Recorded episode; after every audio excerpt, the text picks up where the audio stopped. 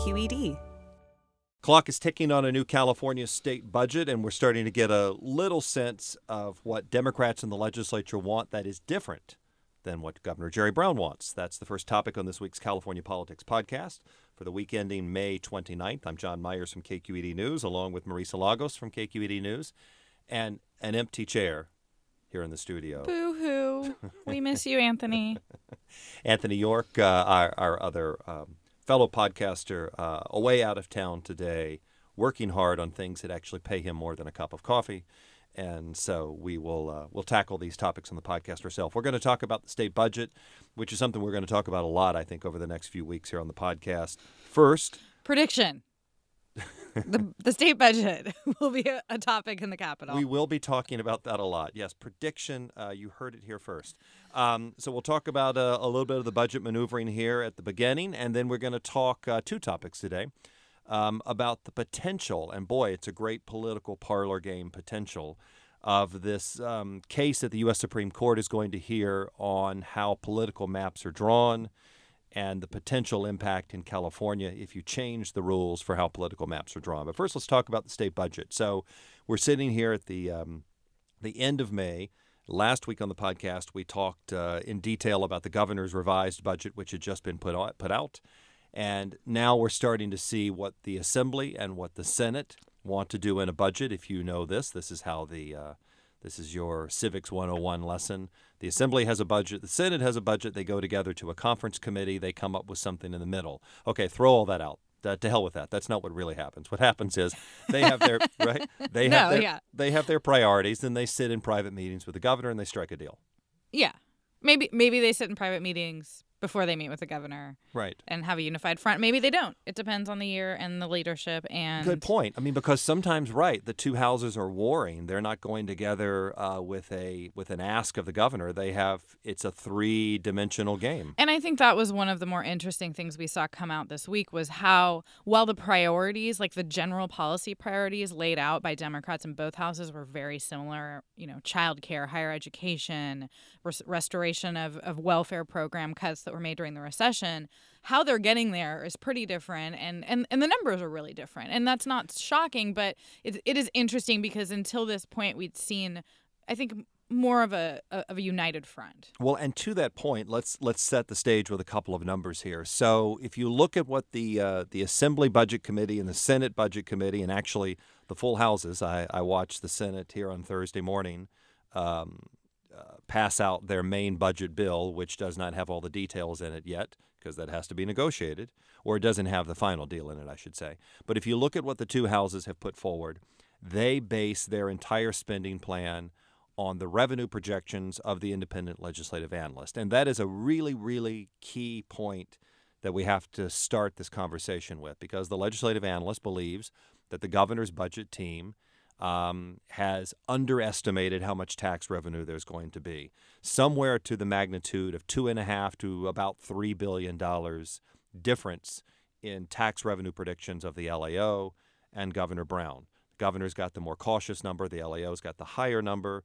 Of course, higher number means you have more money for more programs and more spending. And that is the real basis, um, I think, first for this discussion. I mean, let's talk about that for a moment. The governor has has been conservative every time out of the gate with his numbers uh, since coming back to office. And the governor's gotten his way for a, for a piece I wrote this week on KQED News on our website. Uh, I went back and looked uh, specifically in the last three budget years. If you look at what the governor's revenue numbers were in his revised May budget and you compare it to the enacted budget that the legislature approved and the governor signed, they are almost exactly the same number. The governor has gotten his way on revenue numbers, and the revenue numbers uh, are the big first thing that set the size of the playing field, of the battleground right. of the debate here. So the question becomes do they get any room here to get the governor to um, up his revenue numbers? Bold prediction from Marisa Lagos. I don't know. no. Um, wait, wait, way to really come down tight on that one, Marisa. I think there's I think there's probably some room for negotiation on that. I don't think it's going to be as optimistic as as as maybe the LAO and, and the legislature is saying. Um, you know, this is Brown. He's frugal, famously frugal. He, I think, as you mentioned. I, I don't think it's an accident that he has underestimated in recent years, and and as we heard when he unveiled his his revised budget a few weeks ago, you know he really wants to bring the caution that kind of and you know enveloped the state following the economic collapse a few years ago into this time even as the economy starts to boom again. And so i mean i mean to me that's sort of the biggest it, it's it's exemplary of the biggest differences between brown and the rest of the democratic party in this state. Um, and then when we get into the policy areas you can see sort of other areas where where that's plays out. Um, but i also think it comes you know, to some extent, we could talk about the the background of, of the key players here. You know, that you have a governor who came from a wealthy family and who, you know, has never had kids and, and not really struggled in the same way that both of the leaders of, of the assembly and senate have very different, more working class, low income backgrounds and and a lot of their members come from those places. And so I think when you see them really staking out this territory around childcare, around you know, CalWORKs, the state's welfare program, around Medi-Cal reimbursements, that, that those life experiences play out and, and, and sort of color everything from you know the, the sheer number of projections to the actual policies that they want to then funnel that money into. Well certainly too um, I, I, think that's a good point. And i think too if you just look at what the governor's um, his reason to be his raison d'etre when he walked into office it's bad french. Um, Excellent it, it was it was to get the state's finances in order, and and it seemed like tops on his list always was getting people to change their expectations of what the budget was going to look like. And so the first way to do that right is using a very powerful tool of the governor, which is this forecasting and this ability. Um, even outside of the Capitol, to have a bit of the bully pulpit. And remember back to 2011, the governor vetoed the budget, the first veto of a budget in state history. And so if you look forward to now, it has always served his political purposes. And it's also allowed him to come back after the fact and say, okay, well, we have extra money. Let's find a few one time extra holes to put that money into. So moving forward in this budget, now we're sitting here with this, you know, two and a half to three billion dollar difference. If you look at the Democrats in the legislature, where do they want to spend the money? Both houses, the Assembly and the Senate, Democrats in both houses, have identified uh, childcare for the working poor as a key element that they want to spend more money on. How many slots for childcare in the in the state's education system do they want to put forward? And then there's also some money for preschool proposals and and other elements again to you know as you listen to Democrats to, uh, to help these working families. Now the the difference is is that uh, one house wants to spend a little more on it, one house wants to spend a little less. A lot and, more, really. Uh, okay, fair Twice enough. as much. Fair enough. Which would be more slots versus fewer slots. Uh, the Senate uh, then wants to count the money under the school guarantee, Proposition 98. The Assembly does not have it under Proposition 98. That may seem like a you know an arcane kind of moment here, but there's also a political element to that too, which is counting it under the 98 guarantee means it is counted as part of the overall education spending. There are education groups who may not like that. On the other side, because it could take money away from other stuff within that education. Yep. And on the other side, uh, the argument is these are educational programs. Historically, these child care programs were under Proposition 98 until they were cut out of it during the Schwarzenegger era, during the recession era. Um, so some of that has to be resolved. There are also um, ways to put more money into social services programs because the other part of this, too, is by using these higher revenue numbers and um, by putting money under the Prop 98 guarantee, you free up discretionary money. So you could do uh, in home health care workers, their uh, salaries. You could talk about the developmentally disabled. There has been a very active campaign from uh, the developmentally disabled community and activists in that group, parents, families, that talk about they need a restoration in funding that was cut during the recession. They want a 10% restoration. Uh, they've been very active on Twitter, as I found out with some tweets back and forth that I got sucked into in a way. But it was because I saw two lawmakers maybe having a little bit of a scuffle over who was right, who was wrong. But a debate about whether or not you give them that 10% restoration this year, which costs a lot of money, or you do it over two years. And clearly, those activists are very. Um, they're very mobilized about their particular issue. But all of this costs money. All of this is a negotiation with the governor. Um, I think it'll be interesting to watch. I mean, Does the governor have a political reason to give Democrats in the legislature more this time? I, I, I don't know that there is one. But what is what is the ultimate factor here that the governor is going to have to weigh? Uh, and then Democrats in the legislature. You have a new leader in the Senate, Kevin De Leon, who hasn't been in budget negotiations yet with this governor. I think it's going to be an interesting dynamic over the next couple of weeks. I mean, as you said a little while ago, bold prediction, we don't know. but I think, you know, watching these particular parts, the child care programs, the revenue numbers, um, I think those are going to tell a lot of the tale about what happens. Absolutely. I mean, I think that's an interesting question. Like, what does Brown have to gain or lose on any you know on holding fast or giving in. Yeah mm. and what does he and so i think to me with that the question that raises is another question which is in another year you know if revenues are far higher then what does that mean? I mean he does have several more years here right? This isn't it's not like this is the, the end of his second term. It's the beginning of a second term. And so you know i think that you could make the argument that there is some incentive to to at least play ball on some of these projections and maybe give Democrats a little bit because the longer you wait, the bigger the asks are going to be in the future if the economy keeps growing. So, um, yeah, and and I think that you know it seems like there's you know a fairly good relationship between this governor and the legislature. I mean, he knows that he's been in politics a long time, right? Like he may not have another race to fight, but he is a Democrat, and and I think that you know there's a there's a reason as governor that you would want to not completely alienate the people that are running the legislative houses that you may need in other areas to make other big decisions and and initiate other programs that are important to you, right? So, you know, the drought, the high speed rail, all these things that are priorities to Brown, I think, you know, are things that arguably he at least needs some allies yeah. upstairs on. Yeah, n- no doubt, and I, and I think too, um, you know, when you use the higher revenue numbers, let's bring in the other part that's new in the budget process. And again, this, um, you know, plugging my own work here, but this gets back to something I was writing this week when I wrote the other piece, which is Proposition Two, the rainy day fund, the reserve fund, which actually it's not just a reserve fund to be fair to it. It is both putting money in reserves and using money to pay down debt. When you use the bigger revenue number, more money goes into the Prop 2 system. So more money goes in the reserves, there's more money available to pay down debt. Uh, the governor has a lot of uh, uh, uses, a lot of interest in paying down debt. That's been something he's talked about a lot. If you use the higher numbers, you get to do that.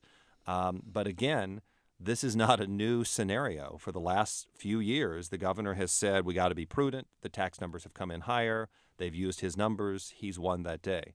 Uh, and he continues to say, you know, I think you hear it, heard him a lot at the May revision, and then I've heard him this week talking about, you know, we can't ignore the fact that this um, expansion of the California economy is overdue for a contraction or a stopping or a retrenching. Um, he was speaking to the California State Association of Counties on Wednesday, and had, you know, the classic Jerry Brown line. He said, Sometimes ignorance is bliss, but we can only afford so much bliss. and, um, you know, I think he continues to play that role of the guy who says, Look, it's not going to always last. You know, let's keep doing other things here. So I, I think the I think the revenue number is a big number, but I do just want to point out the dynamic that fascinated me enough to write about it this week, which is the budget game is so different now. It oh. seems like to me mean, so different. And I got to say, as somebody who wasn't here for the last few budgets, it yeah, you took a you took a hiatus. I did take a hiatus. So I went back to San Francisco, where I would like to say the first year back frightened the mayor's budget director with my intimate knowledge of of budgeting because you know because we had to for those years where it really was this protracted huge battle you know first between Schwartz I mean largely between Schwarzenegger and legislative Democrats but even in the first few years of Jerry Brown's term when there are these deep cuts being made and you know every program every state constituency was up here fighting for every penny um, there was a lot more necessity on the part, I think, of the media to be really intimately involved with these details because we were the only way that the public would know. And not to say it's not still important, but there's so much less. Um, well, we're not cutting, right? First of all, and and and there's and, and even given the areas we've talked about, I feel like there is less uh, sort of just fighting happening here, and, Well, it's, a, it's a different dynamic. Well, some it's some of that is partisan, but some of there's so much less room to maneuver, and I think that's kind of what what fascinated me about it is that when you set the revenue number, that's there's one debate done. right. Then you set the Proposition 98 guarantee, the amount that goes to schools. There's another debate done. Mhm. Uh, and then for several years, it was like, well, what's left over? Okay, well, that could be a big fight. Now, before you get to that, you have to set the Proposition 2 number, which has a big role played by the governor's budget team. Uh, that means money set aside into reserves, money set aside for debt. That even shrinks the playing field even further. And so, to me, those three things are the most fascinating part of the budget dynamic now. And and the other part that is just, you know, at the risk of being overly wonky here, so bear with me, podcast audience. What what the hell? That's At like the risk, yeah, I mean, how is that possibly different than that's why you're. That's why they're listening. Let's be honest. let, let's hope they are. They'll we'll, we'll see if we get the early reviews. They'll say bring back Anthony. You know what what's wrong with us? Um, but you know, I think that what's also interesting about that is that the way we forecast revenues in the economy is still the system that we have that was used back in the 60s and 70s. I wrote a piece back in gosh 2008 for KQED, and it feels like it's just as true now as it was then, which is like our economy You're a visionary, John. or just like I'm like Groundhog Day. I keep returning to the same topics. But our economy is so much more dynamic um, than it was in those earlier eras, and we only measure the economy for these state budget purposes and these revenue projections in November and December for the governor's January budget, and again after taxes come in in April for the budget that's enacted on July 1st. Well, the revenue system is even different. I mean, we collect a lot of taxes now in June. Uh, we've got these uh, fluctuations that are based on all these different sectors of the California economy. Why not measure the economy more times? Why not update the revenue numbers more often? I mean, I think the answer is both. Um, this is the way we've done it, and I think there's a political element to it too, right? I mean, the more the more times you update the numbers, the more political fights you have to have about how much money you have. But again, it just seems to miss all of these um, ups and downs that would be helpful to writing good budgets. Silly me, call, call me crazy in that one. So That's John's plug for uh, that's for, my for a different system. That, For a different- That never. but that's a different podcast. happen. That's a different podcast. So again, I think you know the next few days. Let's watch and see where we are. When we come back next week for the podcast, we will have a little more information. Um, we can't uh, overemphasize the change that has occurred uh, since the majority vote budget provision went into effect with Proposition 25. And now June 15th is a real date on the calendar that the legislature will act by. So we'll get, because they don't get paid otherwise.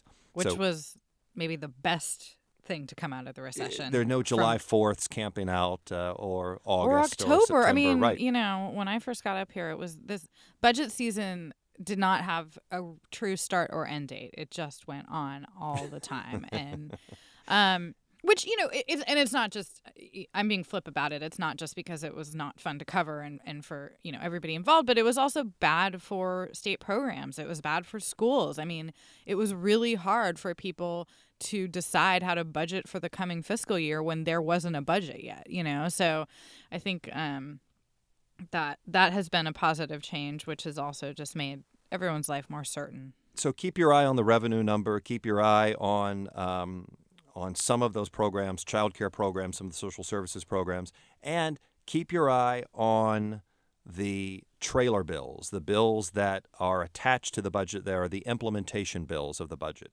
Uh, last year, we had a solar tax break that was stuck into a budget trailer bill at the 11th hour. We are hearing rumblings that there are other potential ones out there. There was uh, one about um, information made available to the public about child abuse cases that came forward in uh, news reports this week. I've heard a few other rumblings that are so like theoretical at this point. Even I, the gossiping podcaster, I'm not going to just throw them out there yet. But keep your eye on those trailer bills.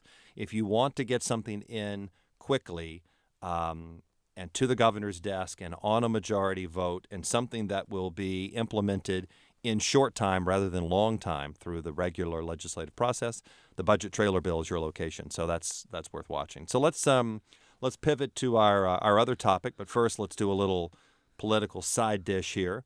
Um, uh, our weekly little look at a little snippets of things that are worth talking about.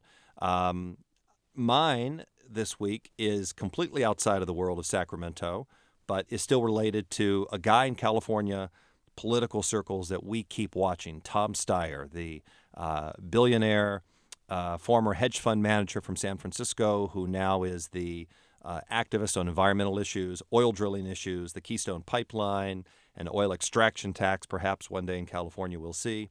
Uh, Tom Steyer was on the PBS NewsHour uh, this week, where he was talking about the amount of money that he spends in politics. He has been leading this charge from the liberal side, the left side of the political spectrum, to try to counter some of the money and some of the influence he believes and his uh, supporters believe is coming from the conservative side and these super PACs and all of this money that is getting injected into the political bloodstream across America. So Tom Steyer was on the PBS NewsHour, and I want to play this clip. Um, which I'm giving due courtesy to my friends at the NewsHour. Hope they don't mind me playing it, but it's very, it's just a, it's a great moment here. Uh, host Gwen Ifill was asking him about the money he spends, and um, basically you know, his fellow Democrats want to undo Citizens United, the Supreme Court ruling that let all of this money really go in in large chunks into the political system. And Tom Steyer is uh, saying, that's fine with me, but let me hear how he phrases his role in politics and his, his, own, uh, his own size in the political game. As long as this is the system which the Supreme Court has put in place, there's got to be somebody on our side and when you look at the relative dollars, it really is a David and Goliath situation, and we're very definitely the small shepherd boy with five rocks and a sling. The small shepherd boy, really? Warrior, absolutely. I don't think there's any question about it. You got to love her reaction, right? She's like, really? really? really? The small shepherd boy, really? I mean, the, the fact that, you know, I, I take Tom Steyer at his word. I think he actually believes he is really outnumbered by you know the Koch brothers and all these other things. But to, you know, for a billionaire to yeah. be equating I mean, himself with uh, David and the small shepherd boy, that's uh, know. yeah. I mean, we take your point, but maybe we would phrase it a little differently.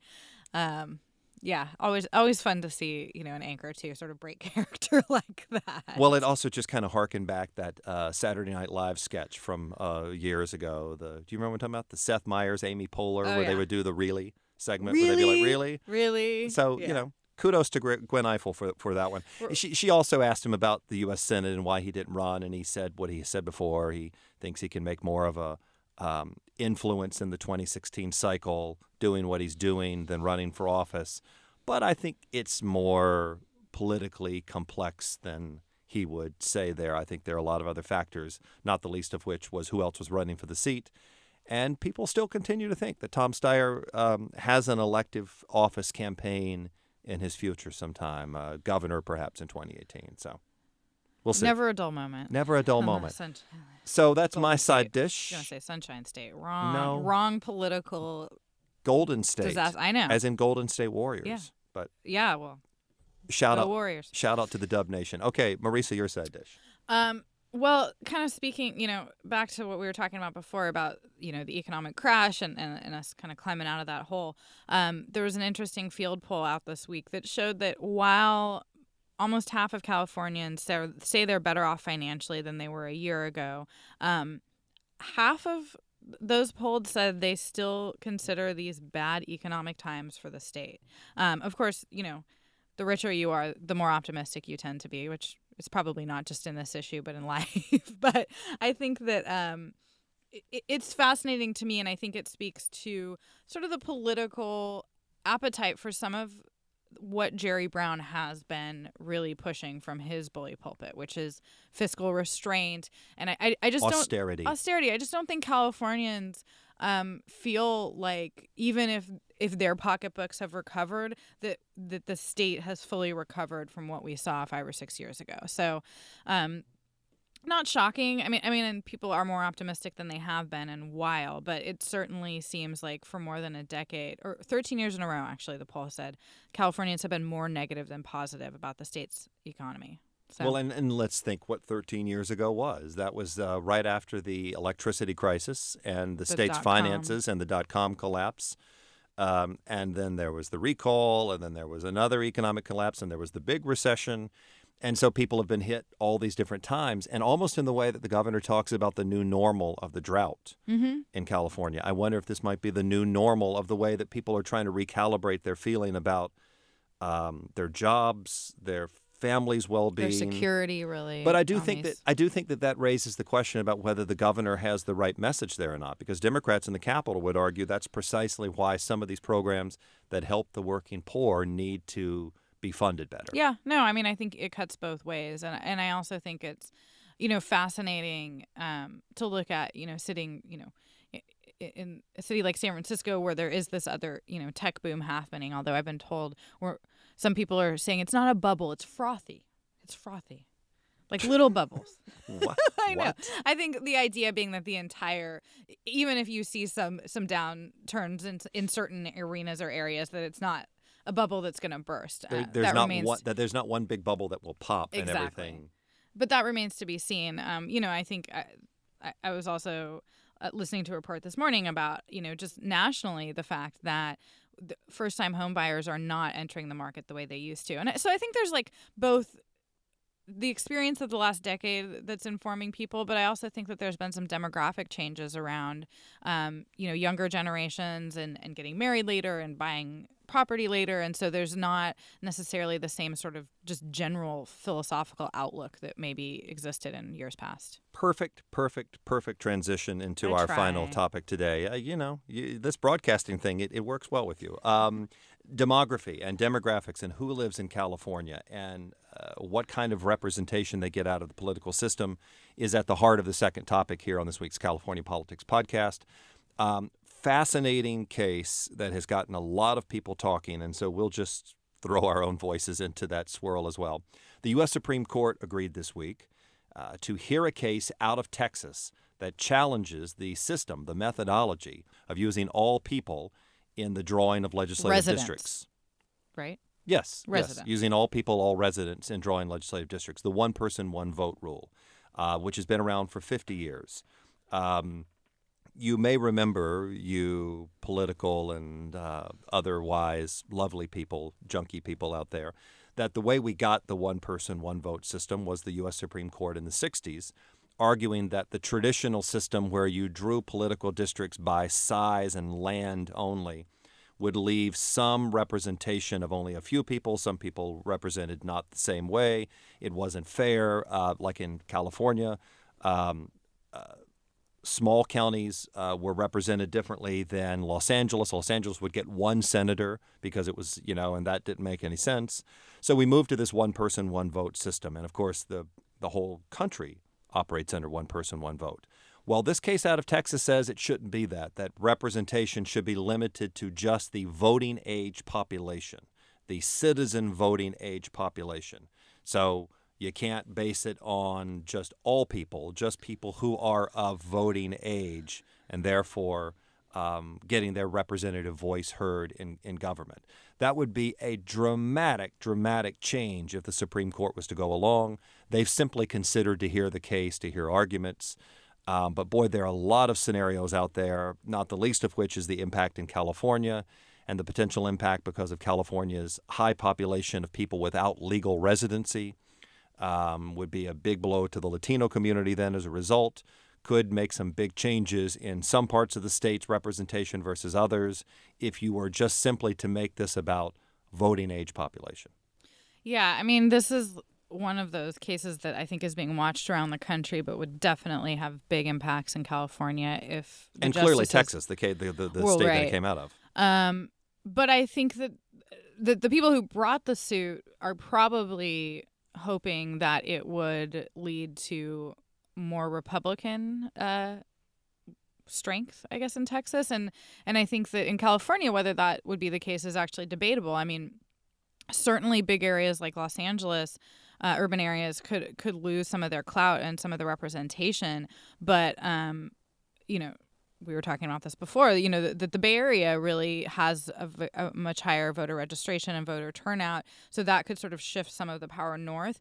Um, and that, you know, even some of the more sort of conservative areas of the state, the Central Valley, some parts of the Inland Empire have very high um, Latino immigrant population. So I, I, don't think it would play out necessarily just as cleanly as it might elsewhere. And I also think that um, um, shout out to Cathleen Decker in the LA Times. She had a great analysis today talking about how, in the past, efforts in California to really sort of disenfranchise the Latino population have, in a lot of ways, backfired. If you look at sort of the the voter registration and, and strength of the Latino um, political community following Proposition 187 in the 90s, that there was a big pushback on on the part of folks. So you could see. I mean, we have um, former senator, current Secretary of State Alex Padilla already pushing uh, an expansion to the state's so-called motor voter law, which would essentially say when you walk into the DMV to get a driver's license, you are automatically registered to vote unless you decide to opt out instead of the sort of current opt-in system that we have. Well, there are a lot of technical issues about whether we can really make that work.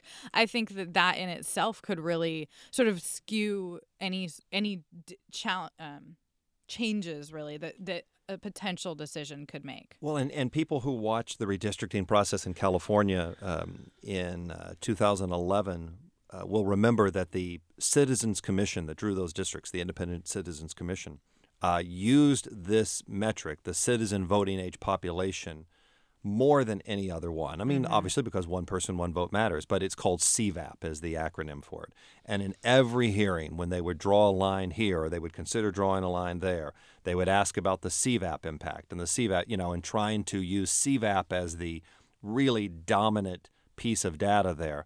These districts would have to all look different. And, and, and I go back to something that uh, else that I was thinking about when we were contemplating talking about this today, which I haven't really heard a lot about yet. When you focus on voting age population, you clearly are not voting. Uh, sorry, you clearly are not focusing on younger children and the services that younger children use, especially in poor families.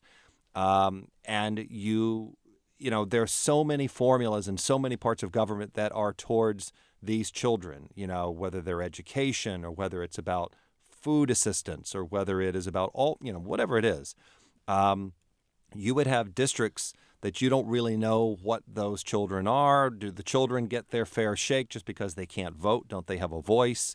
And we're not talking about children who are here illegally all the time. We're talking about legal resident children would no longer be counted in the uh, the, the, calculation of uh, of representation in some ways. And I think that would be a, a fascinating policy part of this. Well, right. And to your point, to take that even a step further, yeah. So if you decrease the representation, I mean, that could mean a difference in the clout of those. I think this is the point you're making, but uh, of those lawmakers and their ability to bring money back to the district and to support sure. folks who are maybe outside of the regular voting system, whether it be because of age or immigration status. I mean, you can have any opinion you want about immigration, but the fact of the matter is, I mean, in California alone, there are millions and millions of people that live here that do contribute to the economy and that even if they're not, are part of the fabric of the state. And so changing something that dramatically, I think, would really uh, potentially sort of undermine a lot of the system that we've set up politically. And, and you know, we may be just um, you know, musing on something that's not going to happen. I mean, it's it's hard to know how the court would uh, would would look at this. There was at least one report earlier this week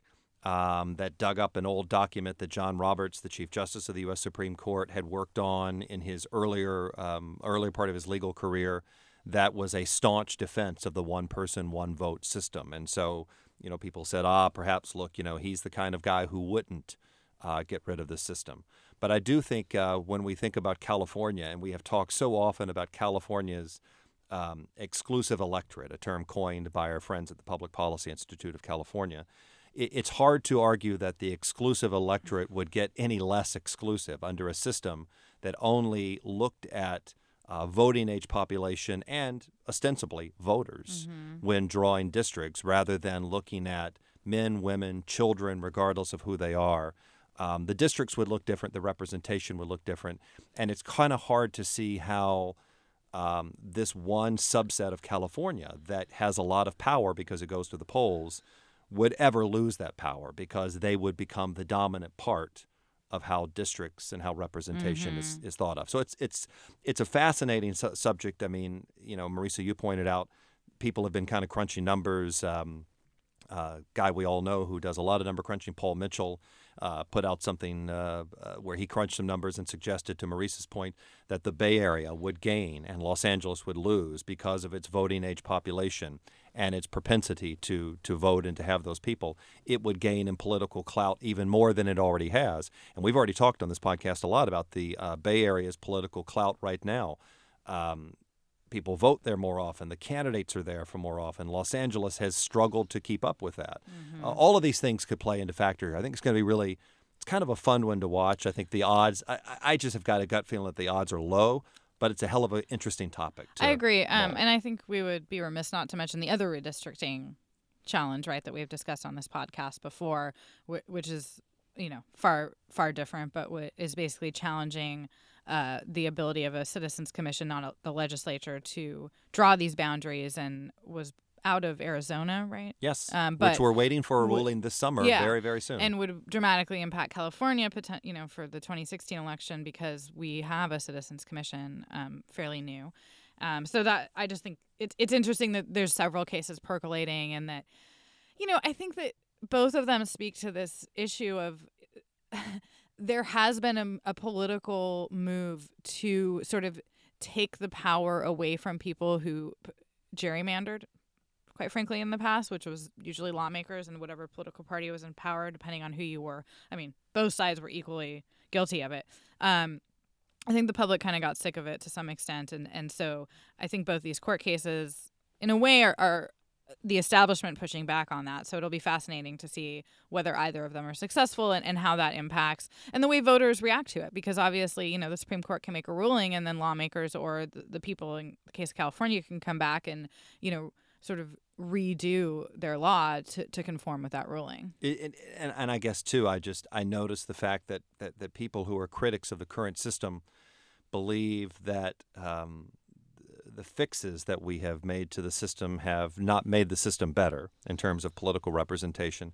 But also, I think that um, you know there just seems to be this belief that there is some way to make the system perfect or more representative. And I and, and, mm-hmm. and it's you know I don't think either the reformers, the self-styled reformers, or the defenders of the of the old system um, are right in that. I don't I don't know that there is any kind of perfect way to do it, but you do wonder about the the public's feeling about its elected representatives, whether they feel as though they're rep- being represented fairly, and whether any of these changes would make them feel better about the rep- representation or just make them more cynical about the entire process. So it, it remains to be seen, but we're going to keep watching that one. And to Marisa's point about the other case, the Arizona um, case on redistricting and the Redistricting Commission and its constitutionality, uh, we expect a ruling from the High Court within a matter of weeks on that one. So there's more podcast fodder for uh, for another time. When Anthony comes back, by, he'll be back by then, right? Let me check the calendar. Yeah, yeah, he should be back by then. Okay, no. good. It, shout out to you, Mr. York. We hope you're listening through your feed. I also want to mention to people too that you can get the uh, the podcast if you're not getting it through iTunes. Try the iTunes feed because that sucker just loads right in your phone every Friday morning. Um, but we're on iTunes and on SoundCloud, um, and I think that's those are the best places to get us. So with that, we'll we'll let it go. Um, that's Marisa Lagos from KQED News with me. I'm John Myers from KQED, and we'll see you next time on this California Politics Podcast.